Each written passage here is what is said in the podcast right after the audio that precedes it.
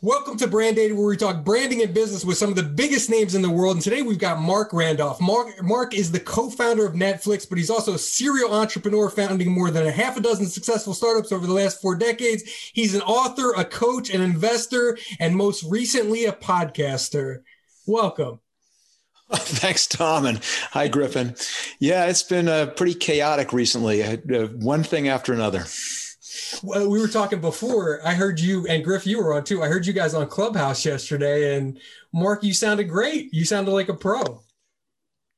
Well, you know, I, I was I was kind of not sure what to expect. I I tend to be pretty dialed in about things. I kind of want to understand what the basic flow is going to be. If I'm going to be doing some mentoring session, I kind of want to understand that at least they're coming in with some specific questions. And I quickly gathered that since I was doing this with Griffin, you know, and his friend Josh, that it probably wasn't going to go the way I expected it. But that's that's how you learn. You know, that's how you figure things out. You just plunge in and see what happens. And and it was fantastic. It was uh, I don't know. It was chaotically chaotic, out of control, but really interesting and fun. Yeah, I would agree completely, and especially when you add Michael to the mix, he has so many that you do a clubhouse, it's supposed to be with one person, and then it ends up being like five or six or ten people. Um, so it's pretty well, interesting. Yeah, who was the who was the video the the gaming person he brought in? Oh, he is a co-founder of Activision. Yeah. So I'm starting to talk to Griffin about, um, you know, some of his e-gaming initiative stuff, and boom, in the room is the, you know, CEO of Activision or something like that. And then that conversation goes off in that direction. So really, really fantastic. Well, that's cool about kind of the audience. Podcasting, you hit kind of a wide net all over the place. But it seems like Clubhouse, especially in the beginning when not everyone has an invite, I mean, I was looking through the attendees yesterday when you guys were talking, and you've got CEOs, you know, startup founders, head of marketing for like Nike and all these big companies. So you're you've got a very select group that you're talking to. It's pretty impressive. Yeah, it's kind of like a like a party. You know, you're sitting there and engaged in this deep conversation with one or two people. Other people are hanging out listening, and then all of a sudden you go, "Oh shit, Griffin! Hey, get over here!" And you pull someone in. But especially when we were on with with uh, Gruen, you know, he's like, I can just picture him in the background, feverishly working the contact list and going, "Who can I grab in? Who can I pull in?" It's it's like it's like being on I don't know like Oprah or something like that, where all of a sudden here's the surprise guest and on they go. Really fun though. Did you um how's the new podcast? I love the name That Will Never Work. Great name. How are you having fun? I listened to your first episode yesterday. Oh yeah, it's great. I mean, the thing is, it's not anything particularly new, because I've been mentoring, you know, rising entrepreneurs for my whole life, but in particular, since I left Netflix about 15 years ago, you know, people are always calling up and they're stuck on something. They want some advice. They want me to help get them through a certain uh, tough patch. But the thing that changed is that about a year ago, I began taping the calls. I mean, with their permission and everything like that. And that was this amazing learning thing for me because I realized I had to get good at figuring out in, you know, 40 minutes what somebody was doing, what were they struggling with? And then more importantly, what could I do to help? How could I nudge them? How could I encourage them? How could I give them a slap or a knock or tough love if they needed it? And the cool thing was learning not just the technical aspects of how to make it better that way, more helpful, but I realized that when I played these for other people, they were interesting. I mean, they were entertaining, they were funny. Uh, people empathized with the entrepreneurs. They saw them having the same problems they were struggling with. And then the ultimate best thing is they were realizing the advice I was giving to these people could help them in whatever struggle they were having. And it's just been this really interesting thing because I expected I'd come in and the questions would be the same. They'd all be about the technical issues or about fundraising. And man, it is all over the place, not just the nature of the problems, but the nature of the businesses. You know, one of the people, this one woman I spoke with, it was a pickup artist coach, you know, helping for 10 years, you know, doing these seminars to help men pick up women. And Griffin, finally goes, Griffin Johnson does not need that coach. He's got that figured out Griff could probably also teach that class. yeah, well, well, good. She she can learn a few tips from him. So, but you know, she eventually goes, "Well, screw this," and she uh, and then she changed to this business where she's kind of helping people establish more genuine connections, and was looking for marketing help there. I mean, and a lot of the stuff isn't even what you consider business issues. It's like I'm struggling with my co-founder. Um, I have a board member who I think is trying to sabotage me, or I have a board meeting coming up. I've never even been to a board meeting and I have to run one. So it's been this all over the place, just amazing questions, amazing entrepreneurs. I'm, as you can probably tell from my enthusiasm, I'm really, I'm really enjoying it. You know, you can tell, like you said, by your enthusiasm. I was listening to this, I was doing some homework, and I'm thinking, what what is Mark doing? Why bother? You know, Netflix has the IPO. I'm sure you did very well you get out. Why do you bother coaching people? Why aren't you just on a beach somewhere hanging out? Yeah, it's probably a legacy of when I started in this business, which was a long time ago. And back then, there was no such thing as an entrepreneur. I mean, there were, but certainly no one called it that. No one talked about it. And there sure as hell weren't college classes or even college majors. There weren't TV shows and movies. There wasn't, it wasn't glorified. And so I got into it, and I'm going to use this term purposely for pure reasons. I got into it because I couldn't help it. I just would see these problems that needed to get solved. And then what drew me to it, would maybe stick to it, was that fun of the chase, the solving the unsolvable problem. I mean, the coming to work and sitting around with really smart people solving really tricky problems.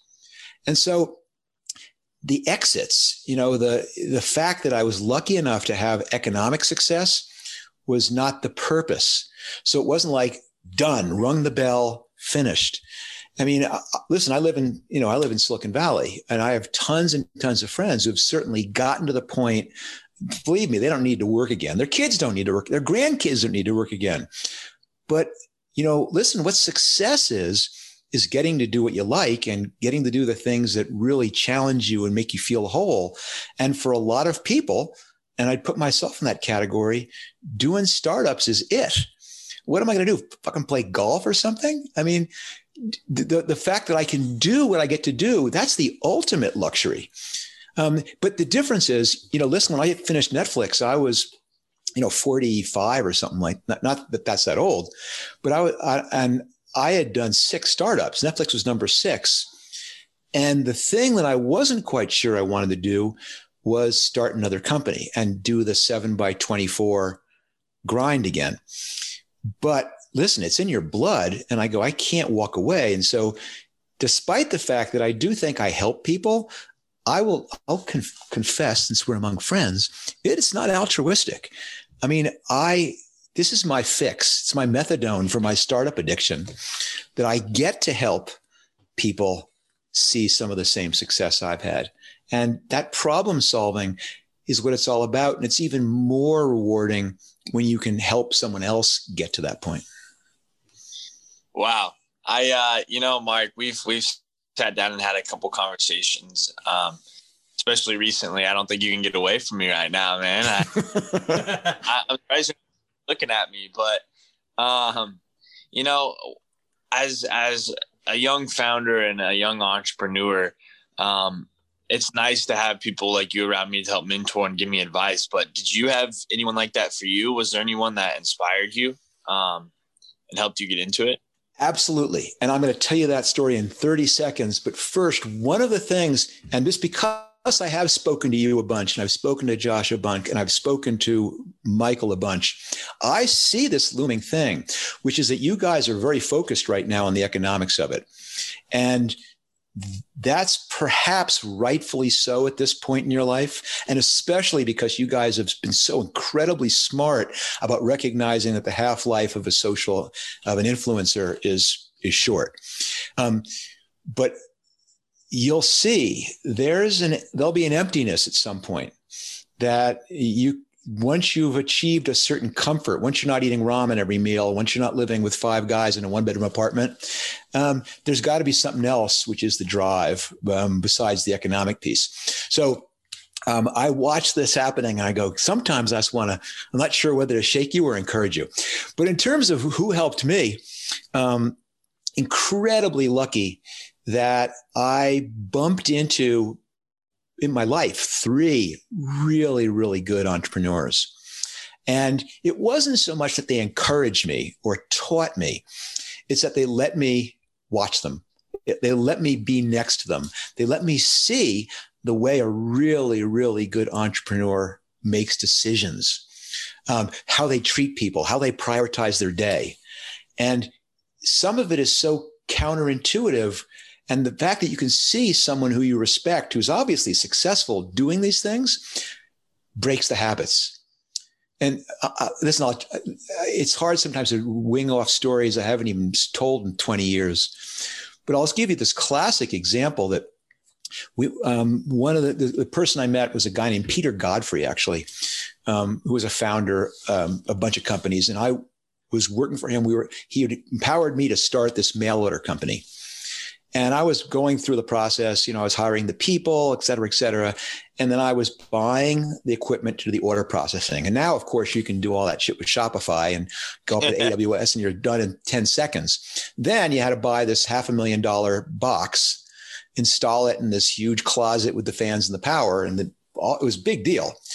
Um, and he goes, "What the fuck are you doing?"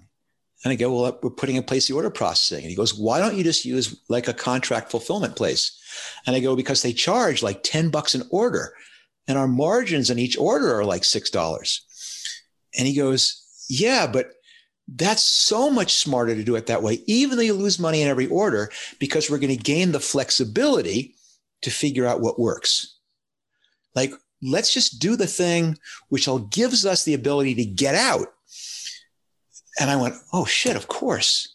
And it was this insight. And of course, that was probably the beginning of this entire approach I have to starting companies and starting things, which is emphasis is on flexibility. Emphasis is on the ability to quickly change, not optimizing not making things repeatable and scalable too soon. But that's a lesson that you learn by watching and by getting a simple piece of advice. Um, and it's why the advice I give to people who always come to me and go, All right, Mark, I'm looking for a job and I'm trying to get this big, high powered job. And I go, You are wasting your time. I go, All you want to do is find the smartest person you know who will take you seriously and do anything they ask. Sweep the floors, you know, lock up at night, do whatever you can just to be in that room because you're going to learn more that way than you are getting some job with a title and a bigger paycheck that really doesn't teach you anything. Yeah. Wow. So for anyone, you know, of course, my audience is um, probably at the age where they're just now getting out of high school or coming into their first couple of years of college. So you would say, um, you know, when looking for jobs or looking for opportunities. It's and you were not about economics. It's just finding your way into the places that you can get the most job experience, essentially. Oh, absolutely. I mean, there's, there's no question about it. People are so God, this so I feel so badly for the pressure that's on you and your peers, you know, about, oh, I've got to get this job and I've got to figure out what my passion is. And it's like, slow down. Like you know that if you want to think what's when it's scary taking risks try taking risks when you've got a mortgage and you've got kids in private school and you've got two car payments. Then trying to start something is that's that's balls. You know when you're your age uh, that's the time to to mess it up that's when you don't mind living five guys in a one bedroom apartment and eating ramen for every meal because God, listen. Oh boy, you got me on a roll now here, Griffin. Sorry about this. so I have uh, my, uh, my, kids went to um, uh, a liberal arts school in the Northeast. So I've been doing a lot of work with entrepreneur programs there. Now, my brother, he's an investment banker, like a way up high in a big bank, and he recruits at that school. And we joke that the two of us are fighting for people's souls. Like he's going there and trying to convince them to take these $100,000 summer internship programs I'm trying to convince him to move to San Francisco and live five foot apart and eat ramen. So he is a better armed in this battle than I am. But it is, it, I hate the fact that people have this pressure from their parents to be a doctor or a lawyer or something their parents perceive as the safe choice when their passion is, you know, listen, I, I guess I can be personal. My younger son, he's really into music, really into music production. He, he goes to Icon, you know, the school down in LA. Um, and he's he's just weaseling his way into getting jobs at studios, doing anything he can, just to kind of be in the room. And that's how you learn these things. And if you focus on, I need to get a high paying job, which is the title and some reputation, you miss out on the chance, like you said, just be there and start sucking it all up. And I just people know you they'll get to know you. And so all of a sudden they're going, wow, there's an opportunity. They're looking around and they go, oh shit, Griffin, I know you're underqualified, but I trust you. See if you can figure this shit out. I just interviewed Michael Gruen for my other show and he was great. I mean, we we don't have time to get into Michael's whole resume. It'll take up the rest of the show. But he was a young sports agent, and we got to talking about that. I said, "How did you even end up in the world at such a young age?" He said, "Because I was interested in it. So I went to the New Jersey Nets director of ticket sales and asked if he could teach me a little about the business. And I go, why him? He goes, who the fuck's reaching out to the director of ticket sales? Nobody. he goes, they're going to the CEO. They want to talk to the big agent. You know, no one's going to this guy, but I could learn a lot from him. And through him, I'll meet other people in the organization. I'll learn a little more about the business which sounds like what your son's doing. You know, that's that's the attitude I think you have to have. Where I'm not going to start at the top. I want to know who the director is in whatever business I'm looking at. I'm like, I can't get to the VP or anything yet, nor should I, right? I'm still trying to figure things out. That's the point. You're just going to learn the vocabulary. Like you go, I want to be in this business, but I don't even know what the, what the hell everyone does. And you go and you watch and you quickly realize, oh, that's what this person does. I don't want that. This is the job I want. And I know what they do and I hear them talking and I see what they do all day that's that's where people go i've found my passion. It does not come from reading a book does not come from sitting in a classroom. Comes from actually i mean i god it could have been barbara corcoran or one of the i mean someone i was listening to a podcast maybe not and she was going it's like trying on clothes. You know you don't know what you're going to look good in. You got to go try a whole bunch of shit on. And same thing with you know finding a career dude yeah i um it's funny because we're talking about kind of the steps of it all. And um, it was crazy because you know i'm very fortunate and lucky that social media put me in such a great spot. But um, with michael i just went from not doing any business just being this influencer kid that actually didn't even know what being an influencer was because i never had social media growing up. So i just got the hang of what an influencer technically is. And i get thrown into the world of business. And it's not like I went to like the bottom of the barrel, like trying to figure it out. It was like, you know, I'm talking to people like Mark and I'm like uh, Sean Rad, who's on there yesterday. Like, it's just right to the top. Yeah, I went and I, I didn't even know what was going on. Um, so that, I mean, I think that brings up another point though. If you have a great opportunity, um, and I'm not talking about like actual like becoming high positions at banks and stuff. Like this was all learning and just sitting in the back, not an actual job. But if you ever have the opportunity and you're scared to like dive into something, never, never do it because I, I, I picked up on it really fast. And I would say now most people don't even know that I had no clue what I was doing six months ago. it's it it's true in everything.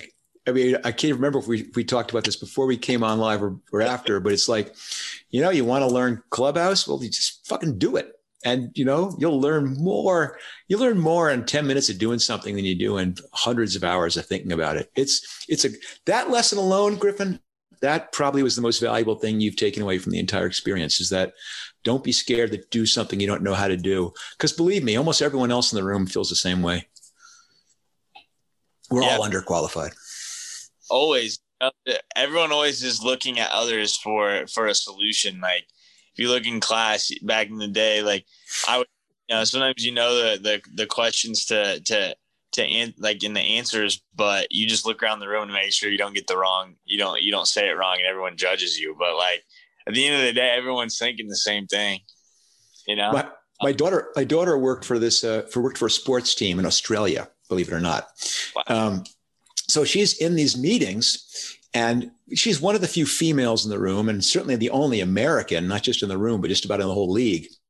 And people would always get to some point in the conversation where they thought that because she was either a female or because she was the United States from the United States, which of course is a sports mecca, that she'd know the answer. And so they'd turn to her and ask her. And of course, in the back of her mind, just going, I have no idea. And at first she'd go, I don't know. And after a while, she goes, No, screw it. I'm just going to say whatever I think. And everyone would go, Oh, okay. Oh, good idea. And then they do it.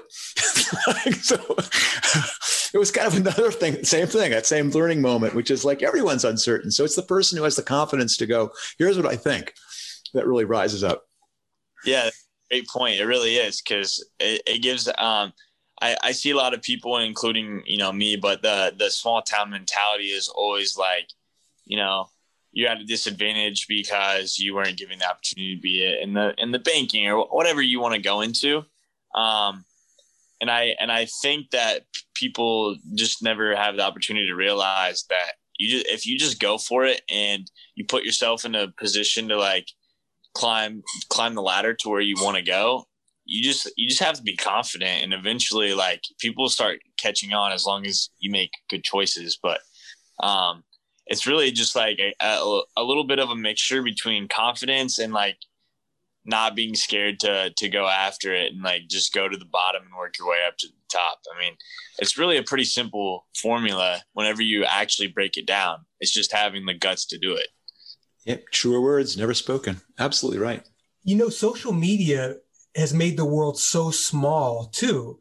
You know, if you're that, if you're listening right now in Nebraska and you go, yeah, I'd love to be in LA and living it up with, you know, Griffin and the guys and, you know, investing in businesses, but I'm just stuck here in Nebraska. What am I going to do? Like I got a DM from a, from a girl today and she wanted to know, she's a uh, journalist major and she wants to know how to get into interviewing influencers, you know, kind of what I do.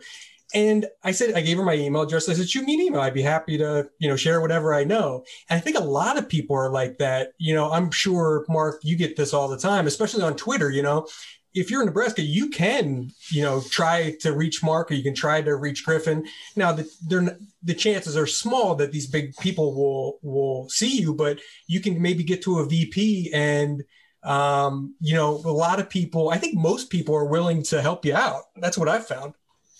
Oh, it is so completely true. I mean, in fact, I think you, you don't necessarily need to go have it just be a, a, a lower level person. Most high level people are happy to have a cup of coffee with someone or happy to do a quick Zoom session with someone.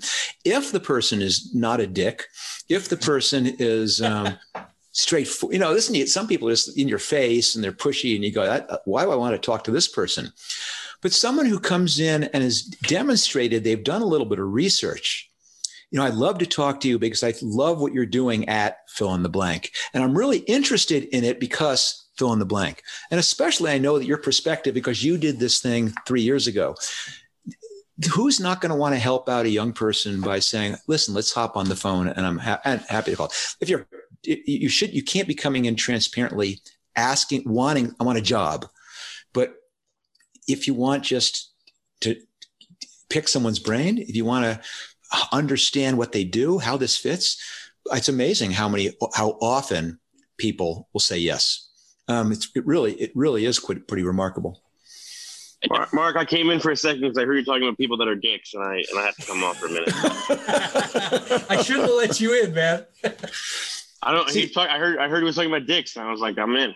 No, I think Michael's planted something on my phone. So every time I'm on one of these calls, all of a sudden there he is. It's like this incredible. Uh, that's the secret to his uh, connectedness. I just wanted to come in and say what's up, but uh, I'll let you guys. I finished my last call early, but uh, I'll see you guys. Michael. Later, Ron. I'll see you, Griff. Hey, buddy. Griff, have you gotten into that too? I mean, I'm I'm older now, so I I kind of get real pleasure out of it when people i'm honored when somebody asks me to to help them or you know ask questions. Do you do you kind of experience the same thing or you get more into that you know when fans are because you're all big you're big on investing now and you're always preaching that to your younger followers. Do you, have you helped out or do you kind of respond to people who have questions and stuff? Yeah you know i obviously i can't get to all of them but Um, you know, I I try to give back and do that as much as I can, especially like um, like Mark was saying, if I see someone that genuinely done their research, like I don't respond to people that are just like, hey, like what should I invest? Like, hey, like what should I invest in? It's like, yo, like you know, I have this amount of money. Like I'm really looking to do something with it and like start getting into investing. What are some of the things that I could look into, or like what are some good com- like companies or stocks or whatever it may be. Um, if they show that like if they show effort i'm willing to put in effort so um that's how i feel about it and i've i i get a thorough enjoyment out of um you know helping people learn and education's a big part of who i am so of course i i always help people whenever um, i see it and they show real interest it's it's really a secret weapon in a way, you know, and certainly it's the reason that you and I are connected, Griffin, is that uh, you know Michael just sent out emails to people, and people say, yep. "Sure, I'll, I'll talk." You know, my my, uh, my older son, who's an entrepreneur now, but you know, he when he was in college, um, and I, I he goes, I want to do this, and I go, you, you, I want you to make sure you really understand what it is, what it means to be an entrepreneur. I need you to actually dig in and follow people, and and not just think it's working for a Google or Apple or something like that. But what he would do once he came here, he did an internship working with a teeny little startup, so he could really watch a great CEO and see what they do all day. But what he would do every day at lunch and every day after work is network. And he would just send out emails to everyone he could think of who are running startups and say, Hey, I'm working for this little startup and I would love just to have a few minutes to chat with you about what you're doing, what you're up to. And the hit rate's probably not 100% by no means, but it's 30%. And 30% is incredibly good. You know, if you want to get 10 meetings, that's only 30 outreaches and uh, it really is. It's it's a pretty pretty cool thing. It is. It's but I I, I can sympathize with you, Griffin, because you do have a lot of people who know you, and I think one of the most powerful things about being a really great influencer is they don't just know you; they think they really know you. I mean, they feel very connected to you, and it's very hard to not be able to say um, to help people. And I certainly maybe if you figure that out, you could help me because I, I, get a lot of people now who are coming in and saying, I really would love to. I'm struggling with this. My company needs this. I'm struggling with my co-founder or whatever. And God, it just pains you not to be able to spend time with everybody. Mark, do you use this and Griff too? This question's for you too, because you have so many followers and so many people are coming at you.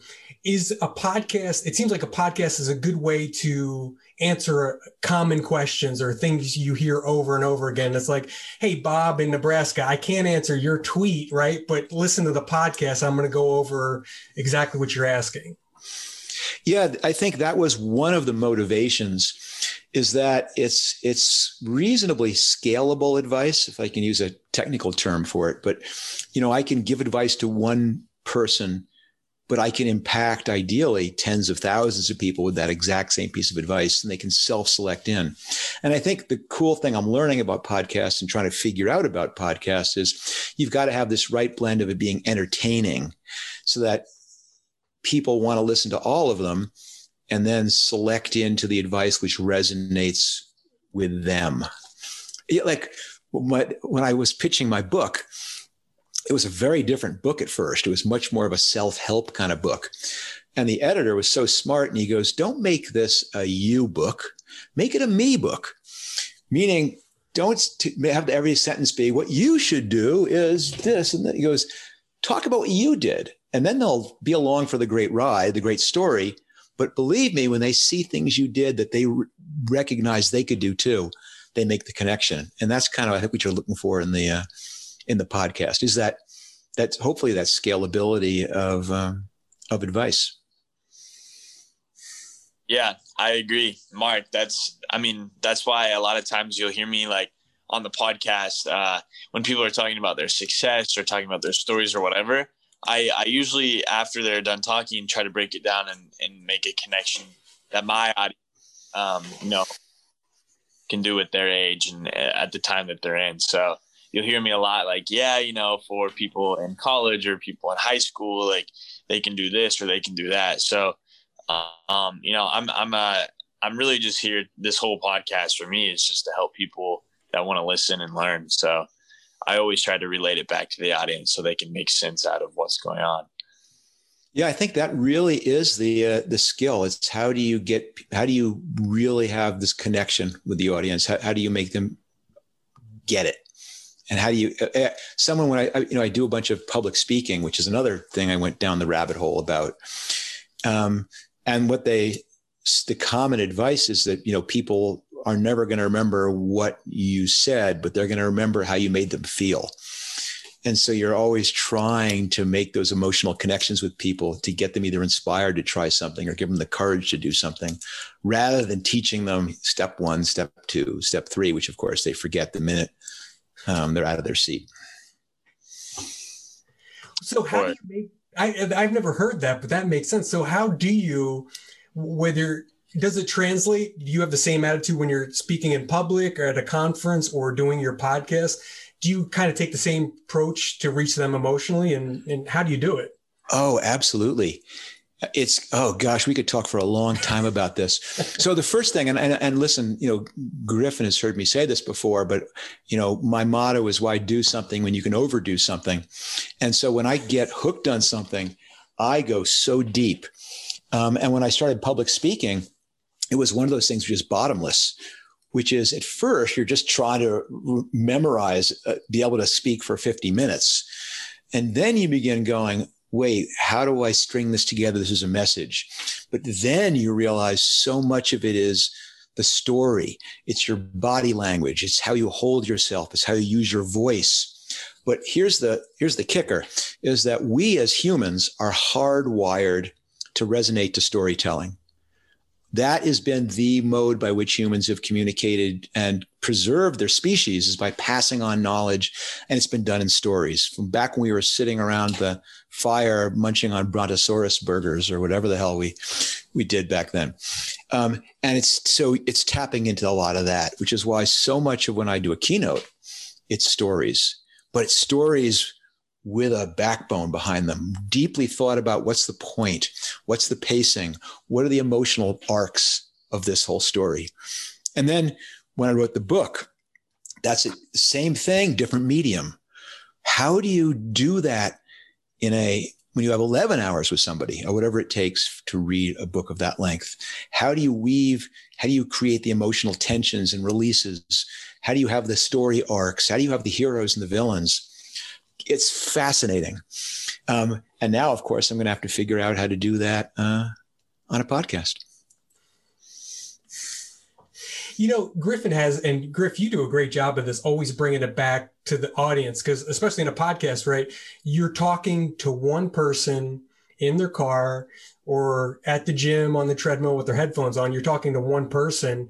And in Griffin's audience's case, right, they're in high school or they're in college um, one of the questions I always have is if you're that person, you're a freshman at a community college somewhere, you're, you know, senior in high school and investing now and being an entrepreneur is, is cool. You know, it's the cool thing to do. You know, hey, I want to be an entrepreneur, but I have no idea what I want to do. I mean, do I want to buy a dry cleaner? Do I want to get into tech? You know, I, am not sure. What advice do you have for them? Uh, two oh gosh uh, that's a long a long subject but I, will give you a couple of quick things. Um, ideas for businesses come from from come from a lot of places and the people who i'd consider professionals at it like myself people in silicon valley you know look at new technologies and current trends and look at different business models we can apply to old problems that kind of stuff. But the thing that anybody can do and including people high school whatever um, is the looking for pain it's training yourself to kind of see the world as an imperfect place, which and constantly to be asking what's wrong. And then having that be the trigger for, I wonder if I could solve this in a new and different way. And once you've trained your mind, you can't turn that off. You will see problems everywhere. I mean, even so, listen, I mean, I'm still using these, you know, wired earbuds God, every single time I'm going, why can't somebody please invent a better way to keep these things from getting tangled all the time? And of course, someone eventually came up with the Bluetooth ones, but there's, you'll bump into problems everywhere once you begin thinking about it. But what that allows you to do is focus on the things you do know. I don't mean you don't need to solve malaria. Listen, you're in school. what problems are that you see your social life what is, problems do you see with your after school job what problems do you see with the things you're buying so you begin to get this huge range of possible things you can approach then the second one is you go how can i match this to my skills I don't want you to be in the hospital and go, gee, I wish the CAT scan device could be one third the size. Because unless you've got 20 years of physics experience, you're not going to make a lot of progress on that one. But, you know, a lot of these things you pick, you go, wow, I think I actually could solve this. And now, now here's the kicker, the last one. And again, I work with a lot of high school entrepreneurs. I look with a lot of university and college age entrepreneurs. The biggest thing you have to do is figure out how to start how to try something, how to do something, how to make something, how to build something. Because if you take this great idea you stumbled on, this problem you've seen, this possible solution, and you leave it in your head, well, that's pointless. You've got to take that next step and go, what can I do to begin to validate whether this idea is a real one or not? And that is what separates the people who can make these things happen from the ones who just dream about it and then 10 years later go, oh, I had that idea. Well, goody for you. It's the people who actually get out and try something and begin that learning process that uh, are the ones who make shit happen. And you do not need every excuse. I have heard them all. You do not need to be in Silicon Valley. You do not need to have a computer science degree or even a degree at all. Some of the best entrepreneurs I know did not go to college.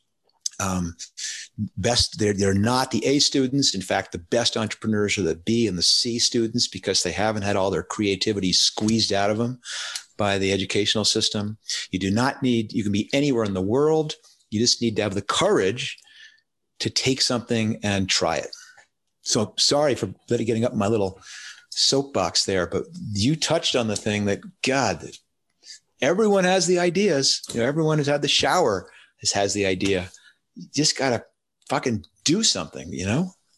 Michael says, yeah, you know, everyone has great ideas. Great ideas are diamond everyone. And that's what a lot of people think, you know, that uh, you'd always be like, yo, I have like a million dollar idea. And like, I thought it was special because I'm like, wow, that would be such a cool thing to make. And then what you don't realize is there's probably already someone that thought of it and there's probably someone building it. And if not, then why aren't you building it? And then the, the thing is, if you're not building it and you're not bringing it to life, then it doesn't really. It's a zero dollar idea. How about um, the guys who are always saying like, "Oh, I can't tell you what my idea is because someone's going to steal it." Oh, oh my yeah. god, gag me.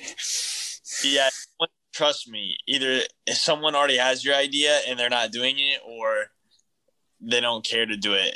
so it's like it's it's um it's it's funny how you know whenever you're growing up you'd always say that like oh I don't want to tell anyone about my idea like that's really good um and the thing is is those ideas are everywhere everywhere every single day I'm getting even now people are when it comes to pitching their their companies it's like you know there's there's thousands and thousands of them every single day some work some don't you know and there's a lot of great entrepreneurs that their first idea doesn't work or their second idea, their third idea, um, you know, and they might have a couple failures, but that one company does. So it's just like ideas are everywhere. Yeah, ideas don't count for shit. You know, I know there's that expression you, you haven't you're you've been lucky to be spared it because you haven't sat in a lot of conference rooms yet. But there's that there's no such we're going to brainstorm and there's no such thing as a bad idea. And i go fuck you. There every idea is a bad idea. And and once as soon as we accept that then we can begin moving on and go these are all bad ideas. We got to pick which one we're going to start with. And this whole thing about someone going they're going to steal my idea. The thing is every single big company you ever meet the idea they have, which is working and making them successful, is not the one they started with. So let someone steal the idea you started with. That was a loser. What made this person win was starting with that bad idea, but having the patience and the persistence to keep modifying it till it became a good idea. Yeah, I think that's the biggest thing here for anyone listening.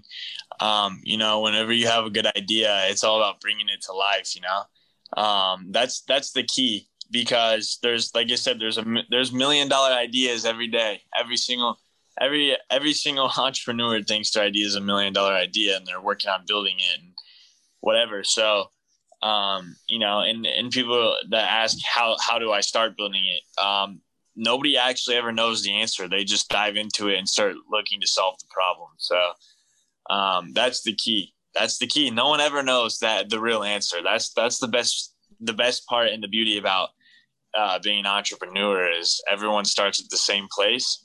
Some are more confident about not knowing what they're doing, but no one knows what the fuck they're doing. if you know, the, the, alternate name the alternate name for my book you know instead of being that will never work the alternate name was going to be nobody knows anything. Because that's my that's the other boy i live that one every day. No one knows anything. Well, well that's because that, go ahead griff i'm sorry i was just going to say that's because hope whenever you're building something uh, you're solving a problem that's never been solved before because that's where you build real real business so the answer is hopefully no one knows what to do because that means you probably have a decent idea. Yeah, absolutely. Absolutely.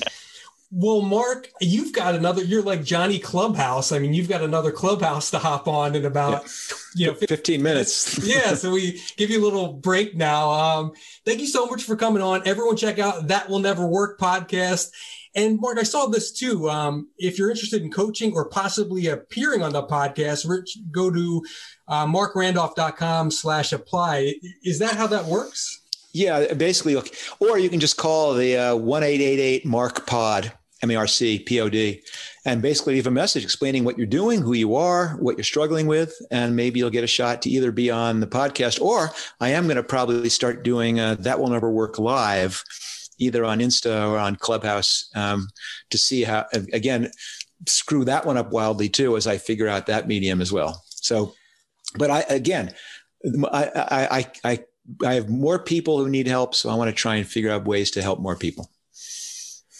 Well, that's, that's great, Marc. Thank you so much for coming on. Griff, you have anything to add? No, I just want to say, Marc. You know, I uh, I hope you're not tired of seeing my face yet, and I, I never been able to get some great advice from you in the future. So I just want to say thanks for coming on and always uh, responding to me and answering my questions. I may have to stop following you on Insta just so I don't get Griffin fatigue. Okay. but don't, don't anyone else follow that advice. Don't don't follow. everyone advice. else follow. Everyone listening follow Griffin. Great. Well, All right, guys. This was so really fun. All right. See you around. All right. Take care.